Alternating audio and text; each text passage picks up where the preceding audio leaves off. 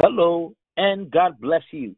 This is Pastor Jeremy, and what a delight to be with you on this Tuesday, February 9th of 2021.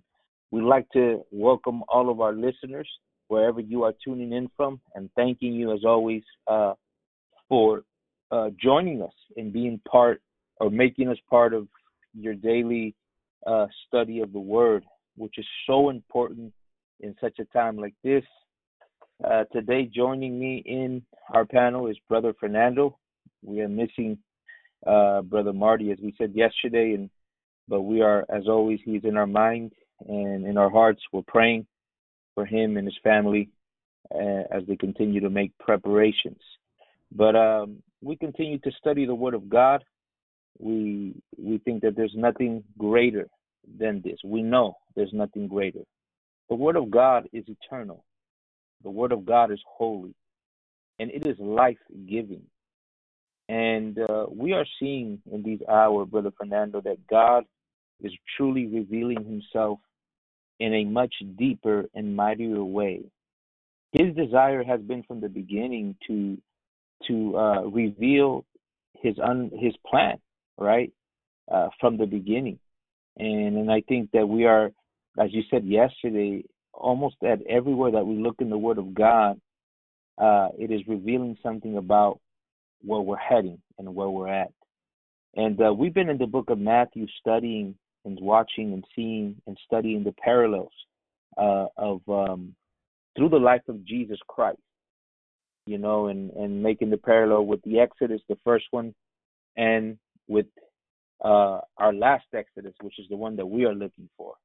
And we have been able to glean some very interesting and powerful things in the Word of God. So I'm excited about the Word, Brother Fernando, this morning.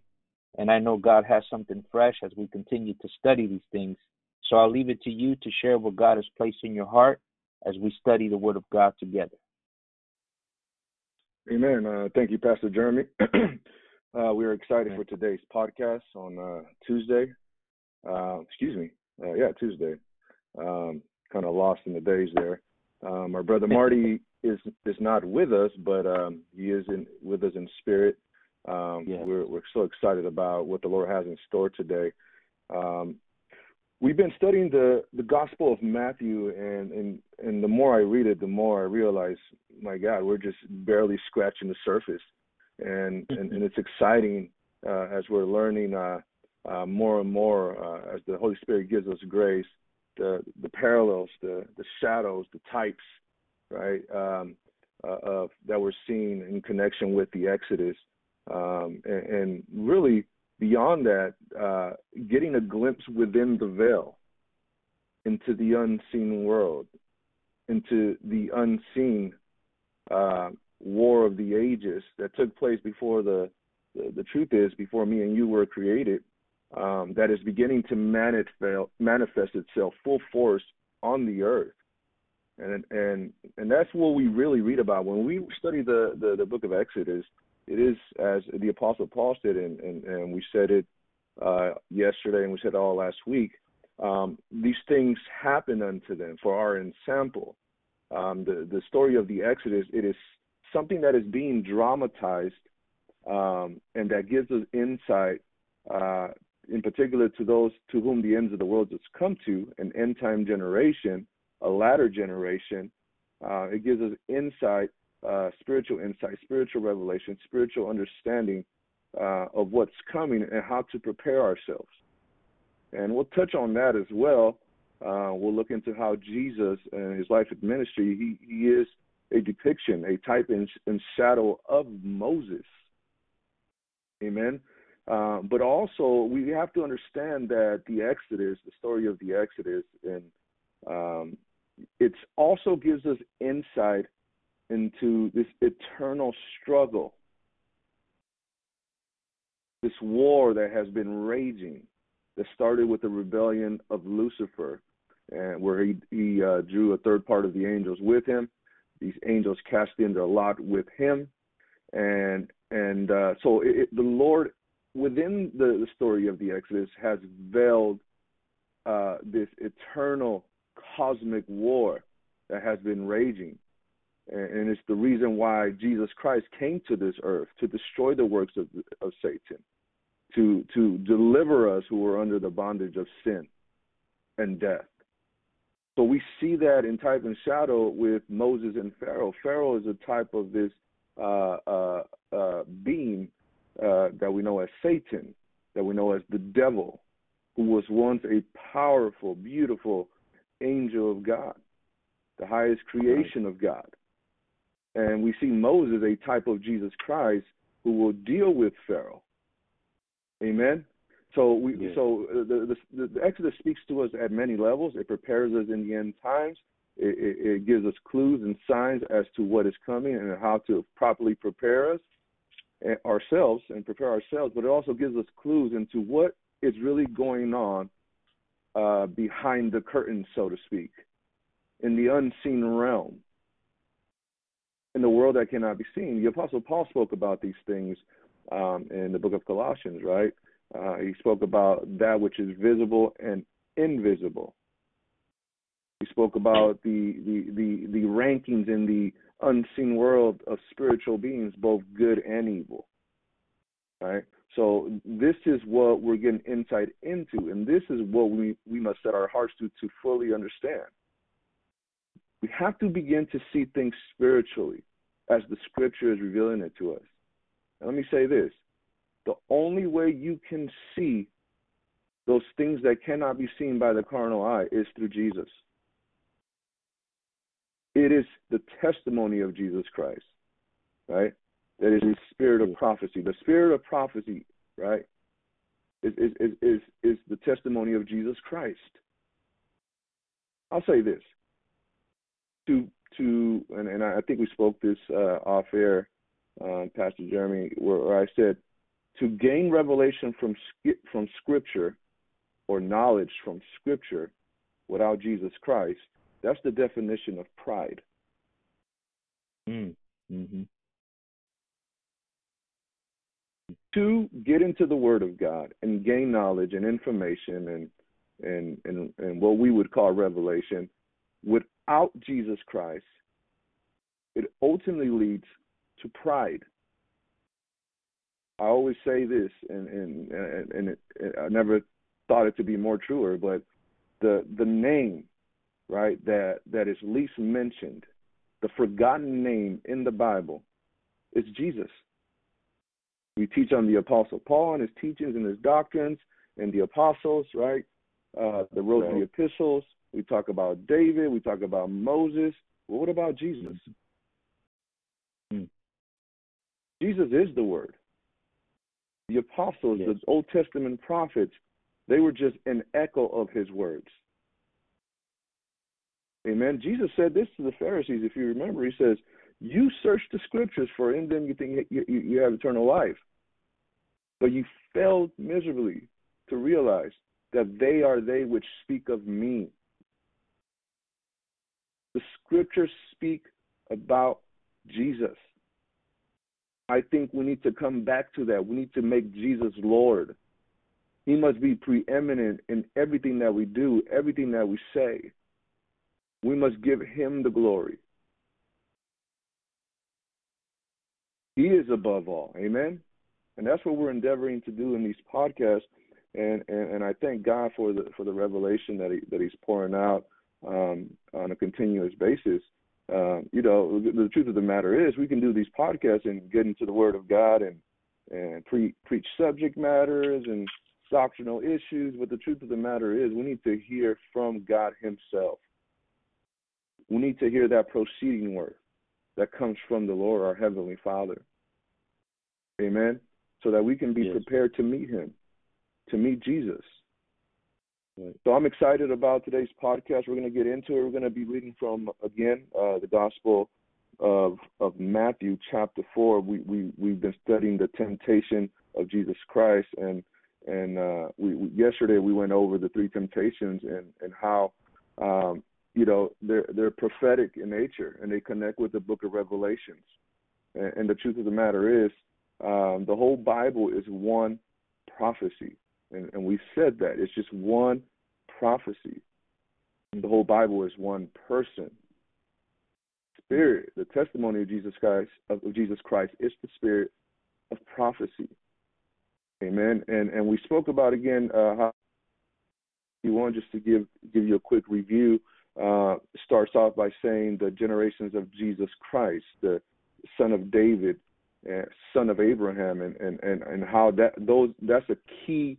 Uh, those are key names, trigger names, trigger words to understanding what the Lord is about to reveal to us as He begins the new to the New Testament to give us the New Testament, right?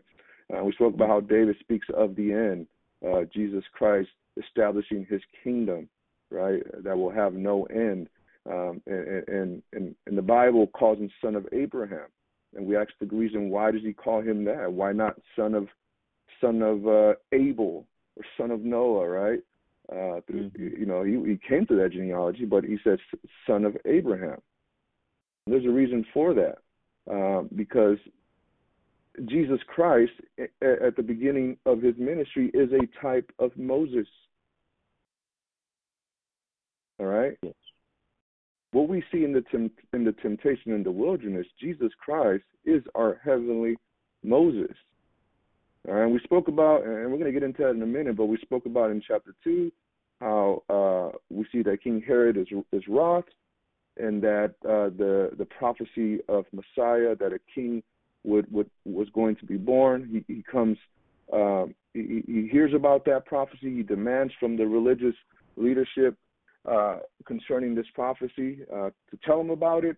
Uh, we, we have a, a beautiful picture of the, the wise men, a type of the church in the last days, and, and Joseph, a type of Israel, Mary as well. Uh, we have uh, the baby, the Messiah, Jesus. They're all in the same home and and under the same roof, and they're bearing gifts, and those gifts have incredible insight into the sufferings of Jesus Christ, but also the sufferings and really the baptism of, of, of affliction that would come upon the church. And we see the following verse after they, they come bearing these gifts that that's exactly what takes place. Uh, they're immediately persecuted. Uh, the, the wise men are told not to go back to King Herod. Um, the Lord speaks to Joseph through a dream to take the family and the child to, to Egypt. Again, a connection with the Exodus, a veiled connection with the Exodus if we have eyes to see. We spoke about how Joseph was the name of Jesus' father, but it was also the name of the Old Testament saint Joseph who first went to Egypt. Right? And by him going to Egypt, he ultimately preserved and saved his family, really the world. And that's really the gospel, right? For God so loved the world that he gave his only begotten Son, that whosoever believes in him shall not perish, but have everlasting life. So, in Joseph moving in in obedience to Egypt is, is preserving the very salvation of the world. The child, Jesus Christ, right? And so forth and so on. We see the persecution that takes place.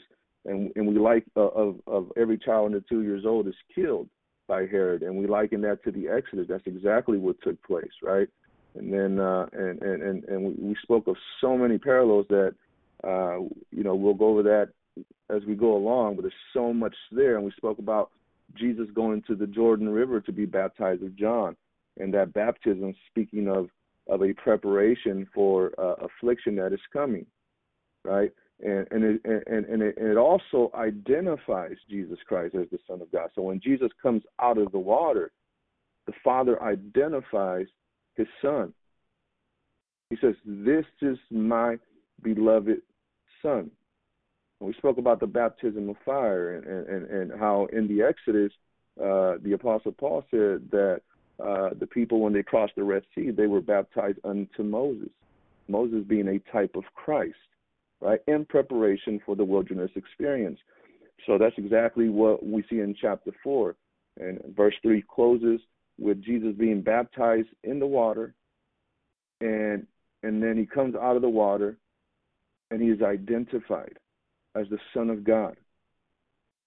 What does persecution do? What does trial and testing do? And what is it going to do in these last days? Because the heat is going to be turned up. Mm-hmm. The heat is going to be turned up. John said that when Jesus would come, he would baptize with us with Holy Ghost and and with with Holy Ghost and with fire. He is going to to turn up the heat. We are going to go through fiery trials. We're already going through a lot of things in this world. But things are quickly escalating. Mm-hmm. Things are quickly unfolding. Things are quickly wrapping up if you have eyes to see.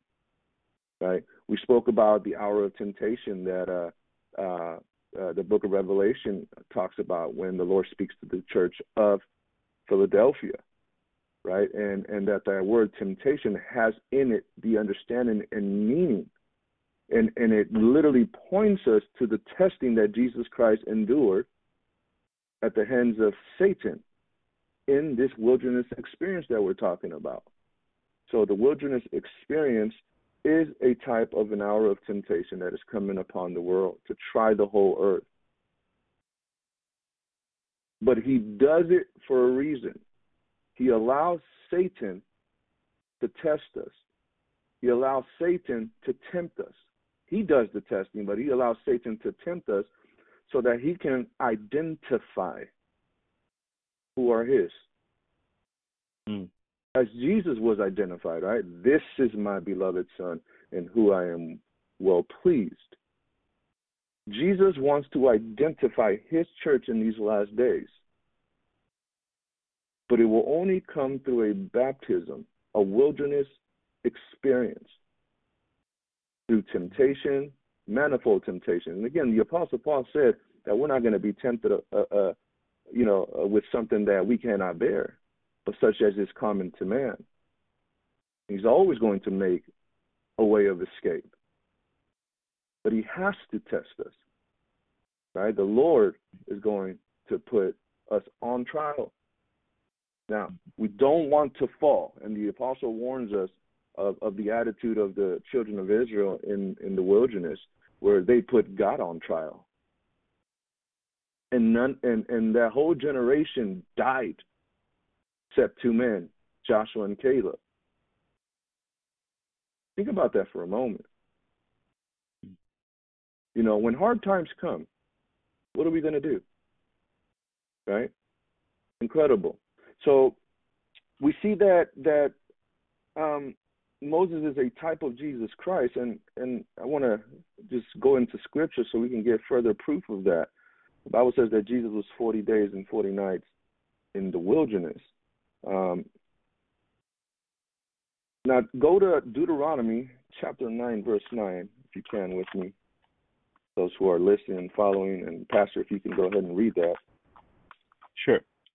For us, please. It says Deuteronomy 9 9 says, When I was gone up into the mount to receive the tables of stone, even the tables of the covenant which the Lord made with you. Then I abode in the mount forty days and forty nights. I neither did eat bread nor drink water. Amen. And that's where the Lord delivered the two the, the, the two tables of stone written by the finger of God. Amen. It says, um, and and on them was written according to all the words which the Lord spoke with you in the mount out of the midst of the fire in the day of the assembly. Now, this is so powerful because we see that uh, Moses goes through a similar experience as our Lord and Savior as he is receiving the Word of God. But we see in the wilderness, in the Gospels, the Word of God, Jesus Christ, right? And it's incredible because this this this war that has been raging since from eternity past is now come to planet Earth you have the Son of God and you have Satan. And we get incredible insight into this spiritual war that has been taking place from before the foundation of the world. Right? Uh, Revelations 12 gives us tells us that there was war in heaven. Right? It's an incredible right. statement. You know, to think that there's war in heaven because that's the last thing you think about when you think about Right. heaven. War. Right. Now you think of uh, streets of gold, as we always sing, crystal rivers. uh, You know the the pearly uh, gates of heaven, and so forth and so on. You think of the the the angels singing holy, holy, holy. Right? We think of of of of excitement, but but the Bible depicts that there was war in heaven, and there is an ongoing war that is still taking place, and we see now that there is a confrontation between light and darkness. Right? And we'll get into that in a minute, but I want to just lay some more foundation on why Jesus here is a type of Moses. Right? And we made we made some some incredible statements uh, yesterday that, that I wanted to touch on uh, concerning the three temptations of Jesus Christ and what exactly Satan was trying to do with Jesus. Remember, in Matthew 5, Jesus starts off the next chapter, right? He said that he saw the multitudes, verse 1, he went up into a mountain. We have a beautiful picture, again, of, of, of going back to the Exodus because it was to a mountain that the Lord brought his people when he gave his word. It was up to that mountain that Moses, Mount Sinai, that Moses went up for 40 days and 40 nights. So again, we see a beautiful uh, uh, prophecy here. We see the fulfillment of this in Christ. But when he opened his mouth, he didn't speak like he spoke to his children in the Old Testament, right? He spoke differently. We saw the heart of God. Blessed are the poor in spirit, for theirs is the kingdom of heaven. Right? He spoke differently. We saw mercy. We saw truth. We saw love, which is incredible. And, and, and we'll probably get into that as we go along if the Lord allows and permits. But we, I made a statement yesterday, and I don't know if you remember, Pastor Jeremy. I said, you know, that I begin to knowing and studying the characteristics of the enemy, and we must study who our adversary is. We know that he has always wanted to possess a body, right? And I begin to think if Jesus was a type of Moses or, or the fulfillment, he's our heavenly Moses, right? Did did Satan look at G, as at Jesus as someone that he would want to possess? Number one, we have to understand this. He's asking questions to the Son of God. He doesn't know who he really is. That's why he's saying, he asks, if you are the Son of God, he would ask. Turn these stones into bread. Mm-hmm. So he he he he identifies Jesus Christ on the earth. He knows he's in the earth. He doesn't know exactly who he is,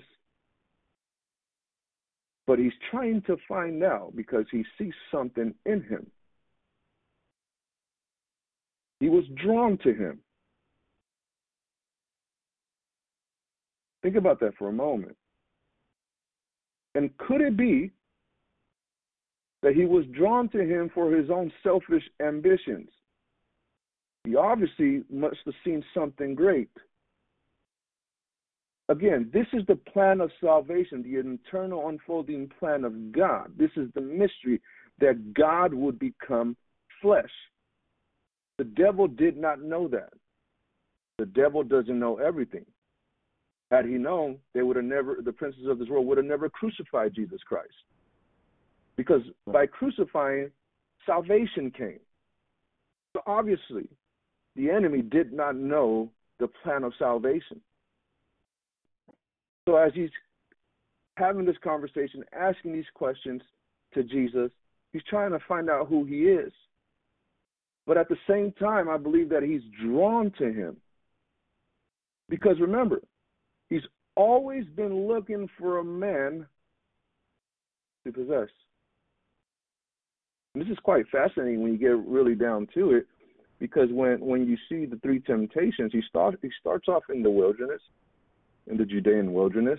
Then he takes them to Jerusalem, and then he ends up at, at the at the at the at the at a exceeding great high mountain.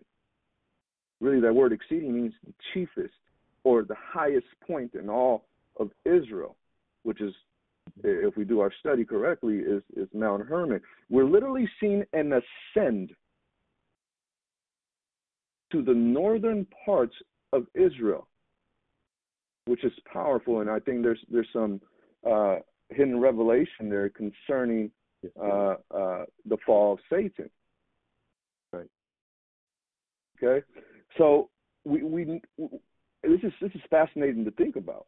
What drew Satan to Jesus, and the Holy Spirit drove Jesus to the wilderness.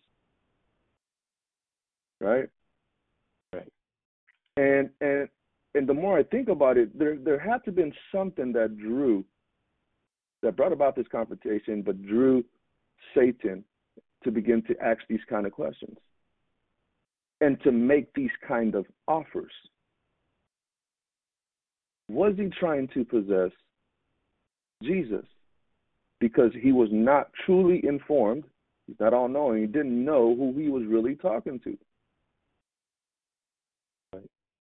Remember this. Oh. I want you to go to the the the epistle of Jude, verse nine, and we can go there. Were you going to say something, Pastor? Yeah, you know, yeah, that's an interesting question, right? That you pose. That he asks, "Are you the Son of God?" You see, we we read the scriptures today in our time, and we can point out and say, "How could you not see it?" Right? But it's right. easier for us to pose those questions because it's already been done, right? So we can say, "Oh, okay, we can connect the dots. We have the Word of God completely." But you know, think about this. In the times of Jesus, even John the Baptist you know, for a moment had to ask the question, are you the one? Or do we look for another? For another, right. Right? So in, in Satan, so, you know, that, that means that there was a doubt, you know, the doubt that John m- might have went through, you know, and asking those, those, those questions, and rightly so.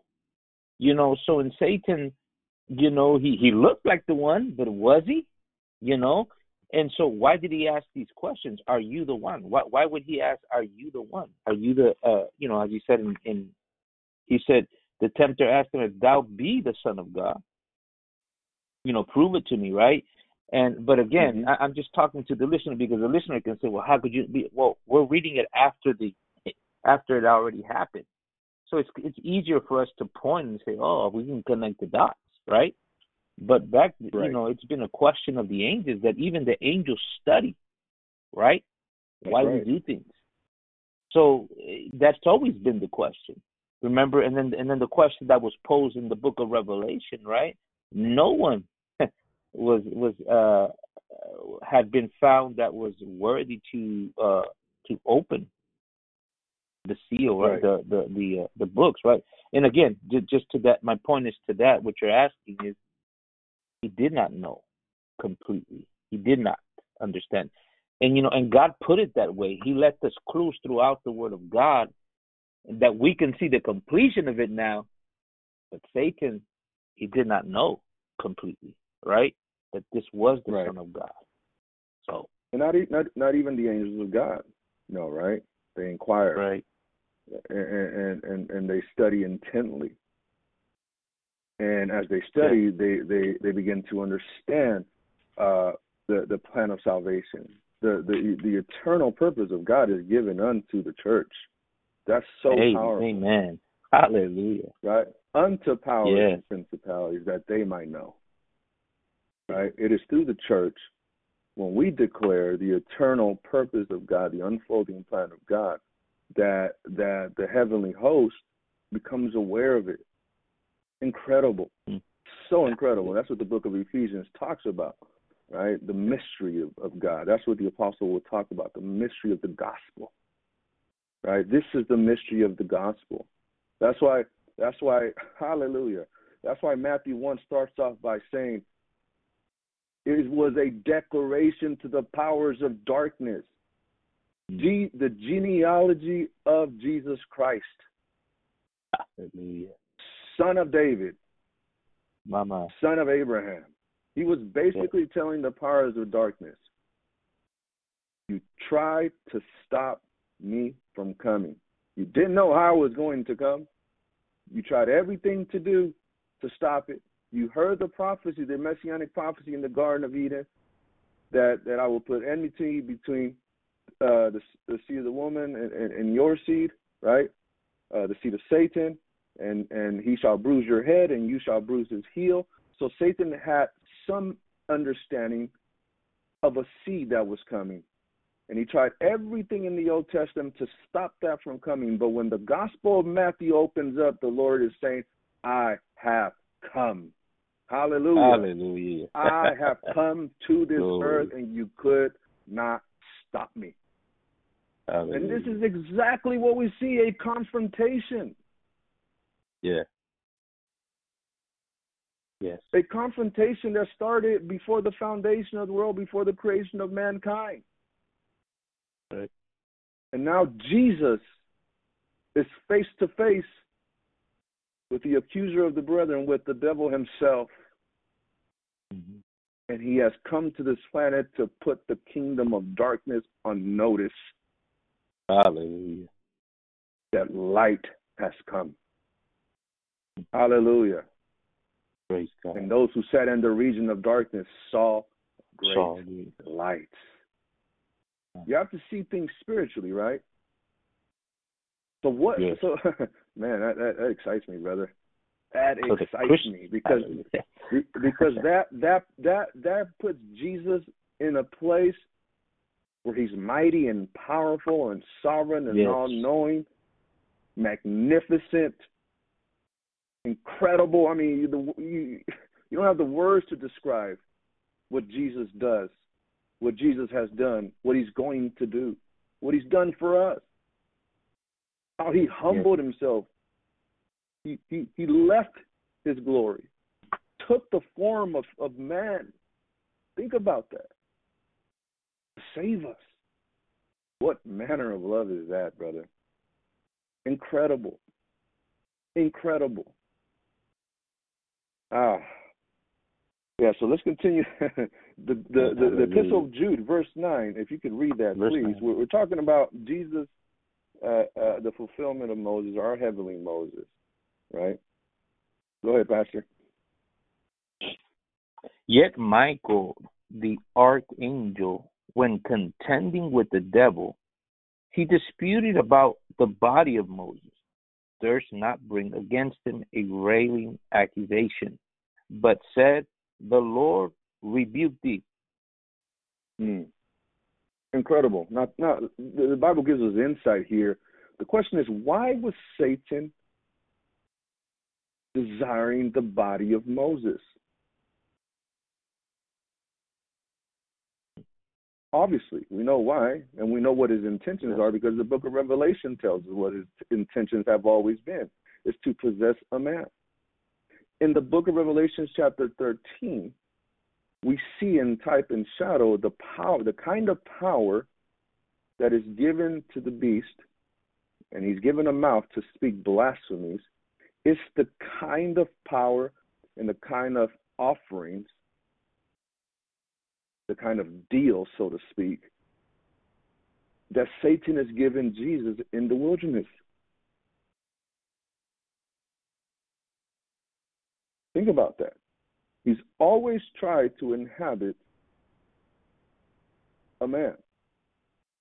We see in Judas, he did that, right? Judas is called the son of perdition, a foreshadow of the coming Antichrist. The Bible says, then Satan entered into Judas. And we've spoken in the past uh, about and brought out the thought that you know uh, that that that we believe that Satan's first target was probably Peter. Because we know that Jesus declares such to Peter and that he says, Listen, Satan has asked for you. Right. Right? Right. He says, to sift you as wheat.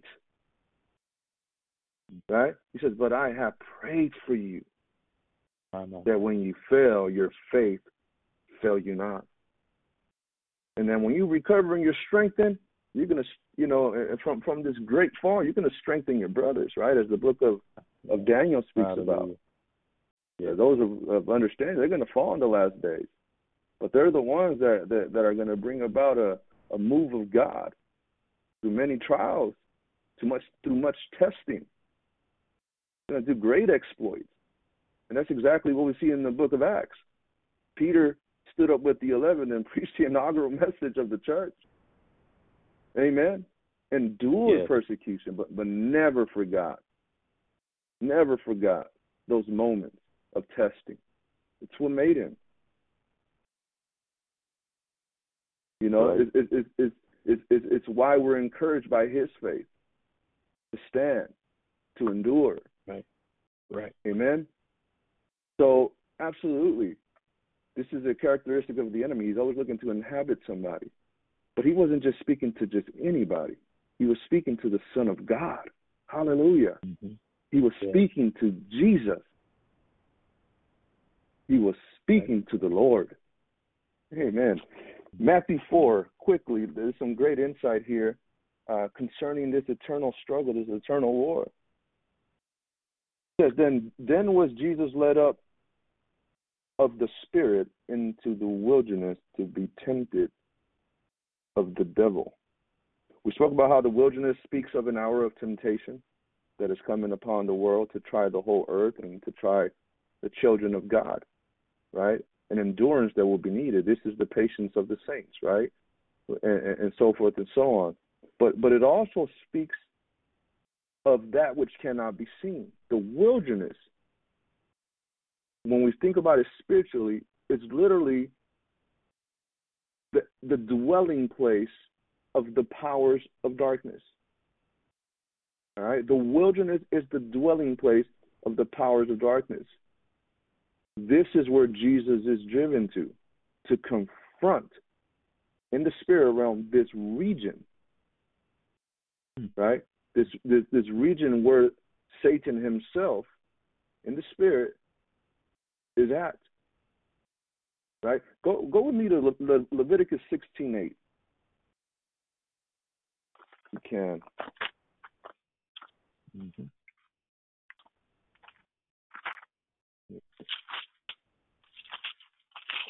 Leviticus sixteen eight, and let's read uh um Yeah, let's read from verse 8. And let's read to verse 10. Oh, and you know Aaron, what? Verse, into verse 11 as well. Go ahead. Verse 11. Okay. Mm-hmm. And Aaron shall cast lots upon the two goats, one lot for the Lord, and the other lot for the scapegoat. And Aaron shall bring the goat upon which the Lord's lot fell, and offer him for a sin offering. But the goat on mm. which the lot fell to be the scapegoat shall be presented alive before the Lord to make an atonement with him and to let him go for a scapegoat into the wilderness. And Aaron shall mm. bring the bullock of the sin offering, which is for himself, and shall make an atonement for himself and for his house and shall kill the bullock of the sin offering, which is for himself. Amen. So we see that uh, we have the incredible um, offering, right? Where there's two goats. One is called the scapegoat. Uh, one is offered up, as the Bible says, for Aaron, right? Uh, which is for himself and for his house, right? This speaks of the sacrifice of Jesus Christ for our sins. Right? But there's also a goat that is released into the wilderness. Right? Because the Bible says that the penalty of sin is death. There's a wage you have to pay for sin. Right? And and and the name scapegoat in the Hebrew literally means Azazel. The Jews believed that Azazel was was a demon, right? An, author of of of of uh, of evil. And we we see in the wilderness experience the wilderness temptation in Matthew chapter 4, who's in the wilderness? Right? It's Satan himself. He's in the wilderness. Right? And, and coincidentally, uh, when you study the book of Enoch, um, which uh, the book of Jude quotes, right, and I think uh, um, Peter as well, if I'm not mistaken, um, Azazel is the ringleader. Now check this out. Azazel is the ringleader of 200 angels who make a covenant or a vow uh, to corrupt. Uh, they make a vow literally in Mount Hermon to corrupt the the the the the, the, the women, really the, the the people in the days of Noah. And and Azazel is this ringleader who who leads this corruption to corrupt right uh, uh, mankind on the earth. And that's what we read in, in the Genesis 6 account, right? That the sons of God saw that the daughters of men were fair and, and so forth and so on. They took took took it took wives unto themselves. It took women, right? And, and we know that out of that came this this hybrid kind of being, right? They were born from women, uh, half half demons, half angelic DNA, and half human DNA, right? And the Bible says that there was giants in those days and after that. So even after the flood, there were still giants, right? We see them in in in in the Exodus, and we see them as they enter the Promised Land. There's giants in the land, the Nephilim. We see them in the days of David, even all the way to the days of David, with Goliath and and you know his family and brothers and so forth and so on. So we, we see um, that that Jesus is driven to the wilderness which is a picture of the region of powers of darkness, if we can see it. But it's also a prophetic picture of what things will look like at the end of time. Right? On the earth. Things are already beginning to look crazy on the earth. The spirit of homosexuality, right? The perverting of our children in the schools, the legalizing of of drugs. I mean, think about it. Where are we headed with all this? Immorality abounds. You go down the list. The killing, listen, the killing of babies at an alarming rate I mean, think about it. If you can justify killing a baby, you can justify anything. It does not matter. We see the immoral, disgusting sins of our nation's leaders, that it, all of it is being kept under wraps. Talking about perversion and corruption at the highest levels of this nation and of this world. It's becoming a wilderness, right? It says the Bible says concerning Babylon that it has become the habitation of every unclean and, and foul spirit and hateful, uh, in the cage of every hateful and unclean bird, habitation of devils, of spirits. This is where we're headed, and this is what this is a picture of. Literally, what we're seeing in this confrontation between light and darkness is the confrontation that is coming at the end of time. We are literally seeing the spirit realm, right, uh, uh, spilling over into the natural. We are in the days of Noah. We are right. seeing powers of darkness completely ravage this nation. We have demon possessed teachers teaching our kids. We have demon possessed men all over the world leading the nations of the world. Right? Mm-hmm. It's a wilderness.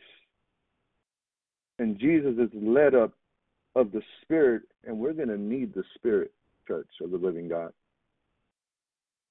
Where God is taking us, we are going to need the Spirit of God because he's taken us to a wilderness where we'll need to depend on him for supernatural provision, for supernatural care and protection. The wilderness is a scary place. I mean, just go out to the wilderness. You know, we live in the desert out here, and, I, and I've been out there in, in, at night, you know, in the middle of nowhere, and it's it's scary out there, especially when I understand what the wilderness is a type of in Scripture. You know, so so he's led of the wilderness. He says to be tempted of the devil. Notice, and when he had fasted forty days and forty nights, this is quite interesting that it says forty days and forty nights. We know the number forty is is the number of testing. But the Holy Spirit, by saying days and nights, really the, the word night means midnight, right? It gives us insight into what is taking place in the spirit realm. When it says day, right, and night, it should trigger something in us to begin to study. What does he mean by that? Well, we know in Genesis chapter 1 that he divided the light from the darkness, right? Now, check this out. The light is Jesus Christ darkness is the devil. But then it says later on, I think in verse 5, he called uh, the, the, the light day, and he called darkness night. So, what we're seeing by 40 days and 40 nights, we're getting an inside peek or view into this spiritual war of the ages. And in reality, when we have a day, when we wake up, when we wake up and it's daytime and night comes, creation is speaking to us of that that eternal warfare that is taking place if we have eyes to see. Right? And so forth and so on. So so I want I want to say that. And it says he was in the world he, he fasted forty days and 40 nights says he was afterward. And I want to just give a, a, quick understanding of what the word afterward means in the Greek. It literally means lately, eventually, afterward, or at the last of all, or the latter.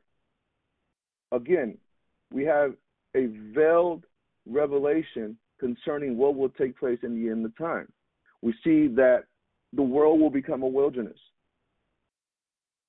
That's why the Bible says that the hour of temptation that is coming will come upon the whole earth. We have Satan, a type of the dragon, in the book of Revelation. We spoke in, in in in Mark how the Bible says that he was in the wilderness and with the wild beast. We spoke about how the beast in the Greek, the word is therion, it's the same word being used in Revelation 6 8 concerning the beasts that are with the uh, that are associated with the pale horse and the two beasts in the book of Revelation, right?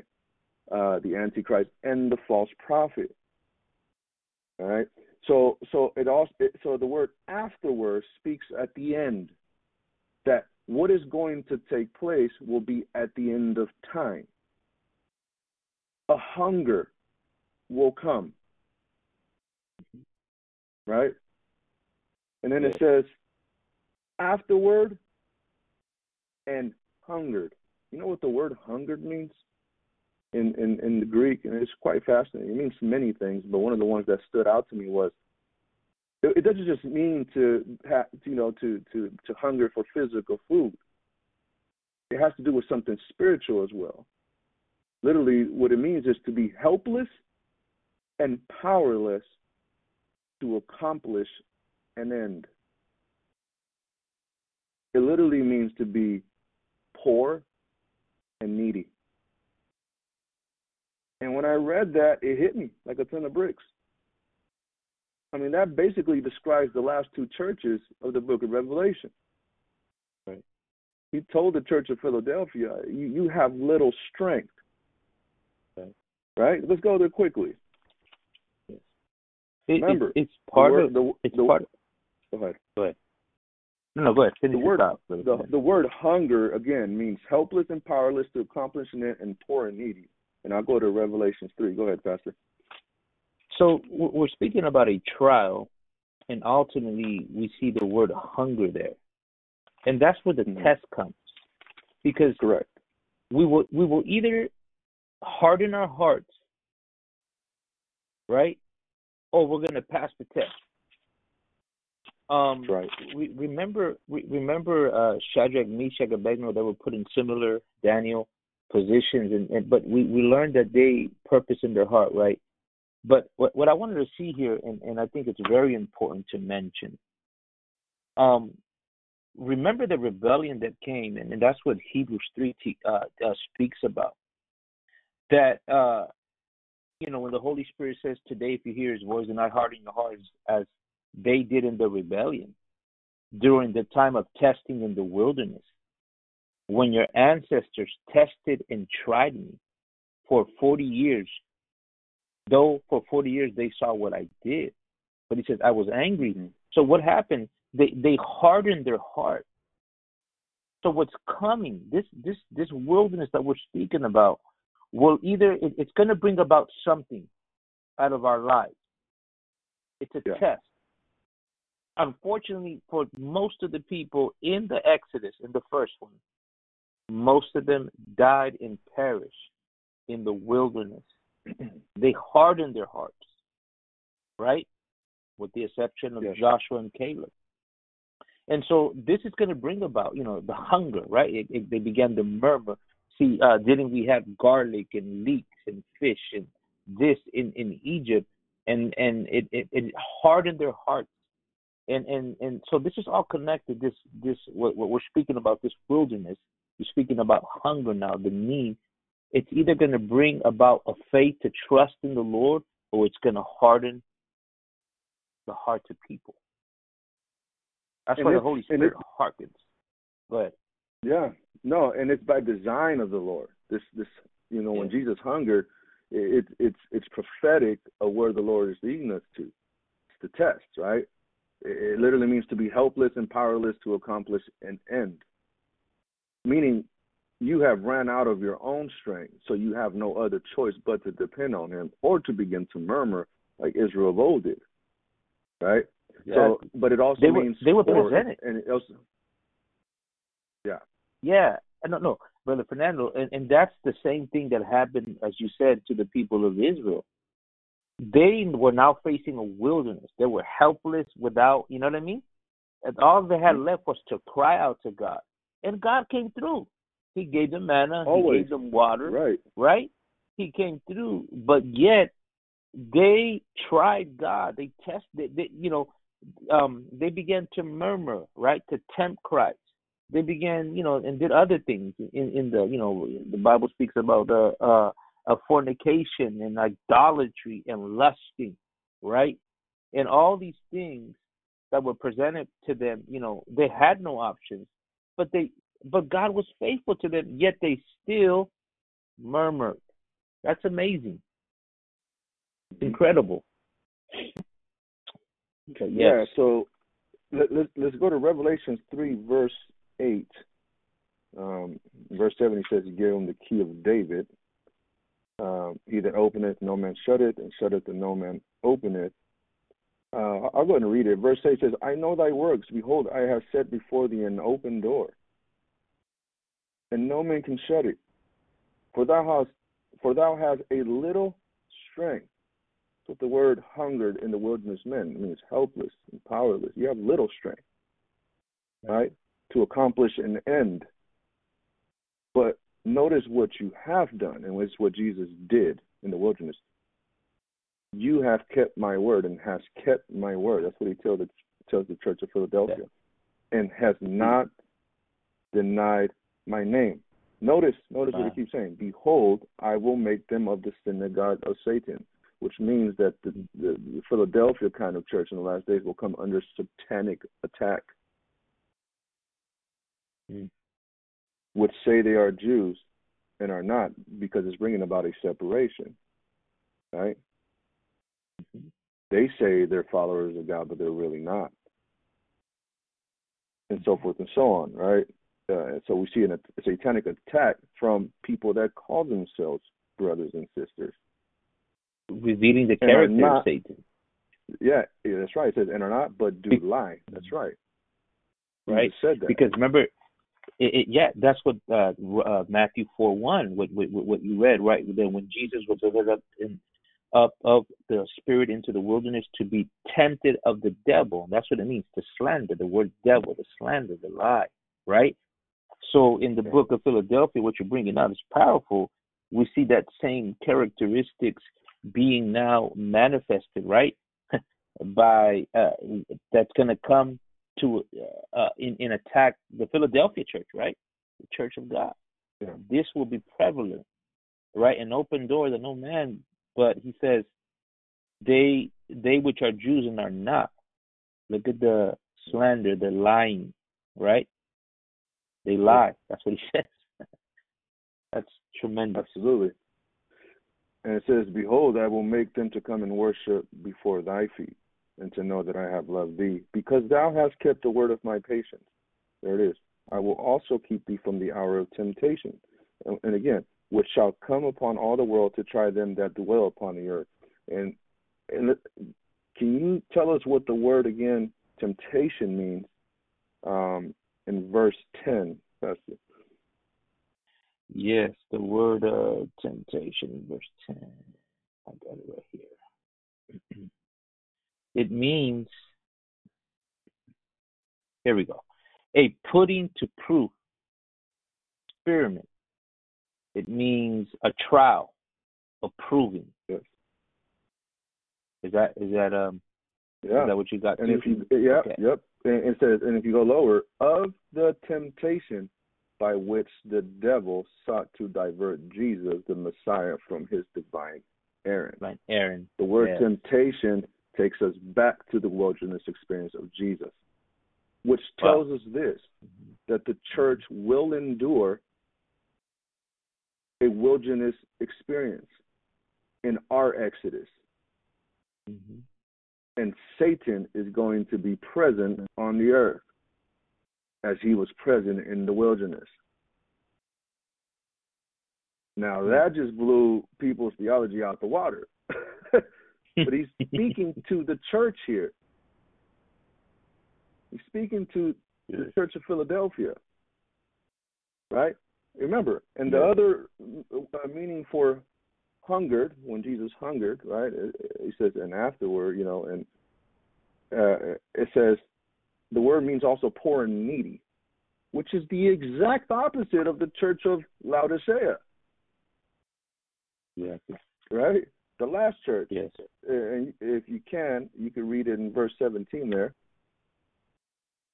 Yes, uh, Revelation, right? It says, Because thou sayest, I am rich and increase with goods, and That's have need opposite, of nothing, right? Mhm. and knowest not that thou art wretched and miserable, and poor, and blind, and naked. Notice what he says. Notice what he says in verse 18.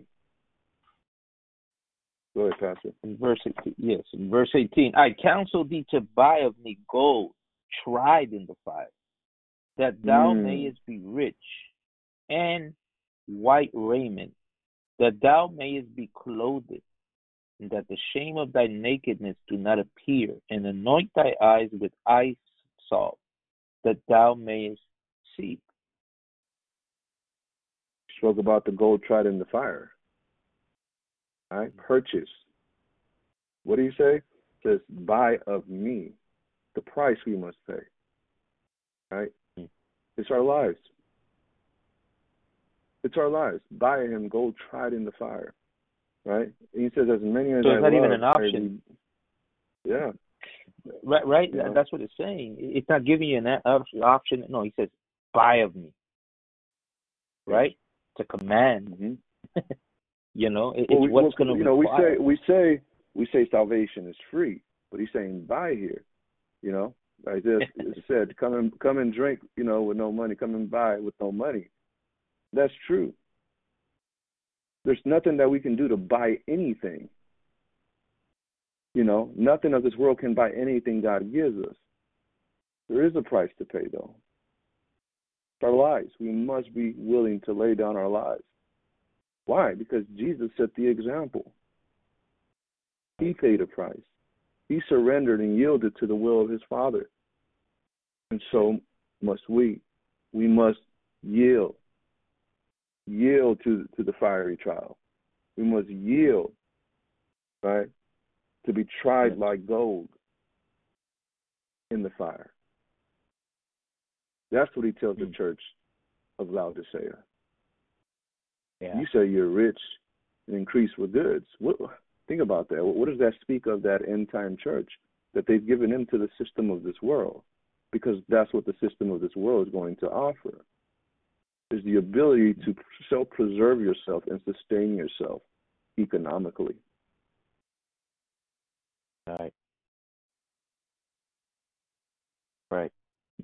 Incredible. You um, know, in, in many in, in many ways, Brother Fernando, when I look at the temptation that the devil, you know, presented to Jesus, right? In many ways, even that, what he did in the beginning in the Garden of Eden, you know, the, the Apostle John speaks about the lust of the eyes, lust of the flesh, and the pride of life.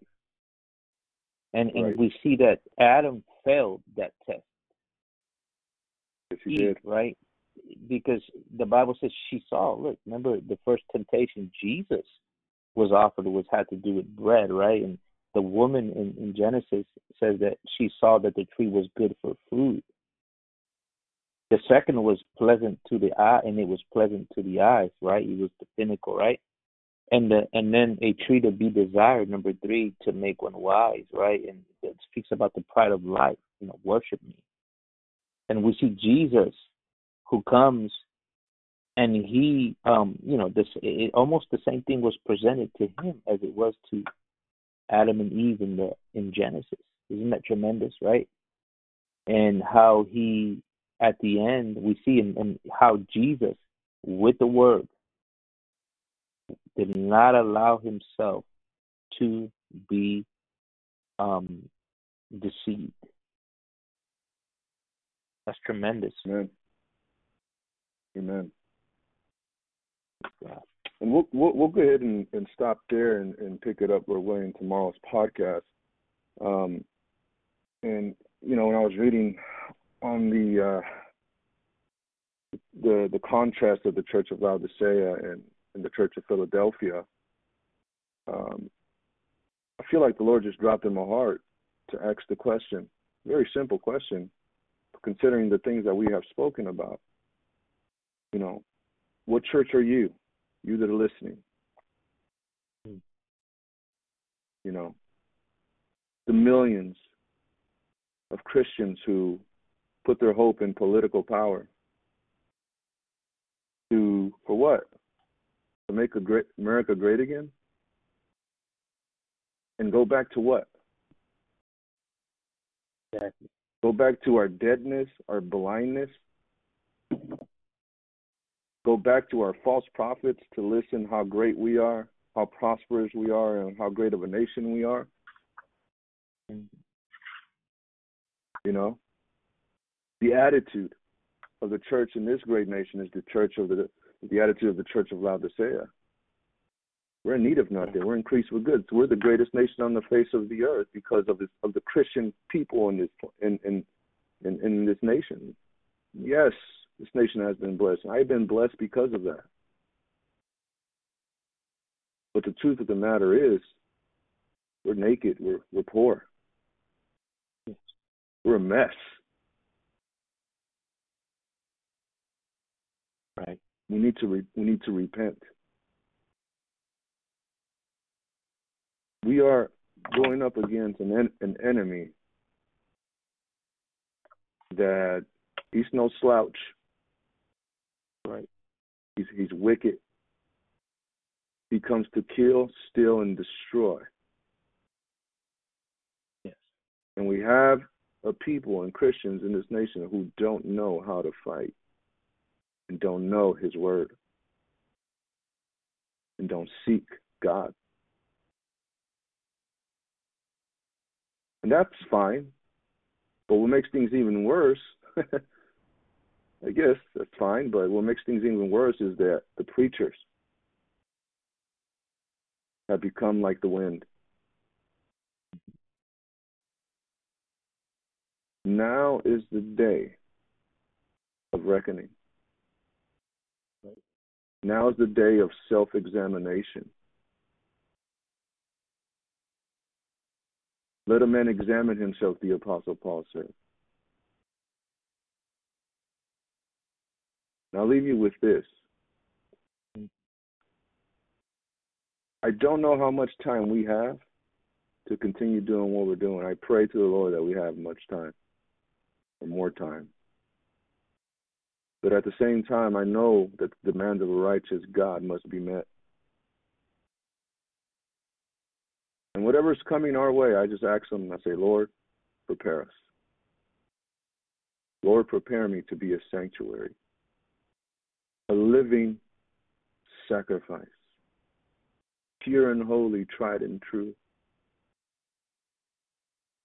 That through whatever comes our way, that we may not be like the children of Israel, but that in every trial, in every situation we go through, and you bring us out through, that we may be a thanksgiving to you. And that we may be a grateful people, and that we might declare the glory of our Lord through our lives, through our bodies, through our homes. The Bible says if we cease to be the light of the earth, the salt of the earth, Matthew 5, then we're good for nothing.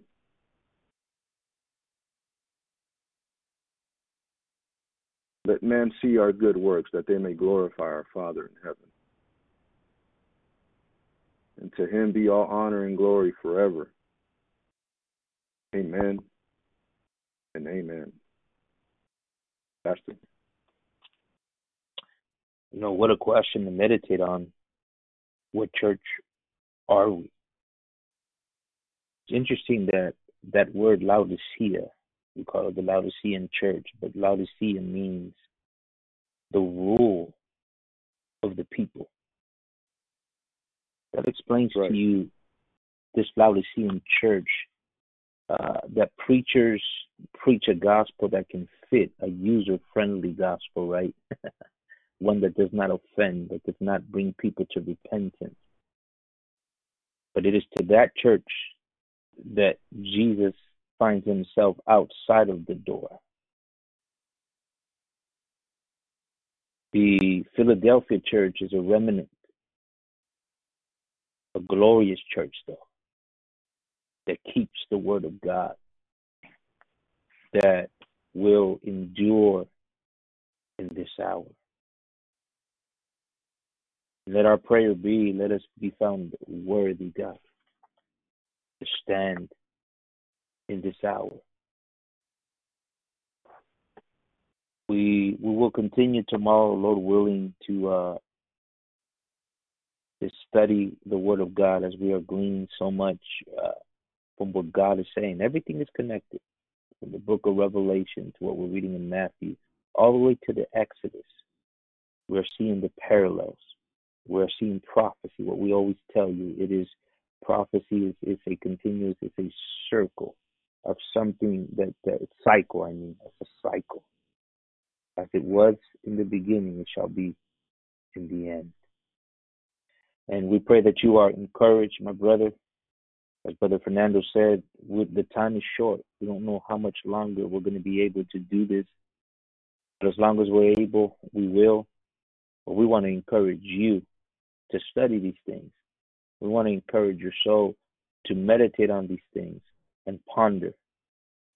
I want to be of that number when the saints go marching in. If you want to be in that number, then align yourself with what God is saying in this hour. We love you with all our hearts, and we pray that you join us tomorrow as we continue to study and discuss the Word of God. Meanwhile, we pray the Lord will bless you, the Lord keep you, and as always, keep looking up.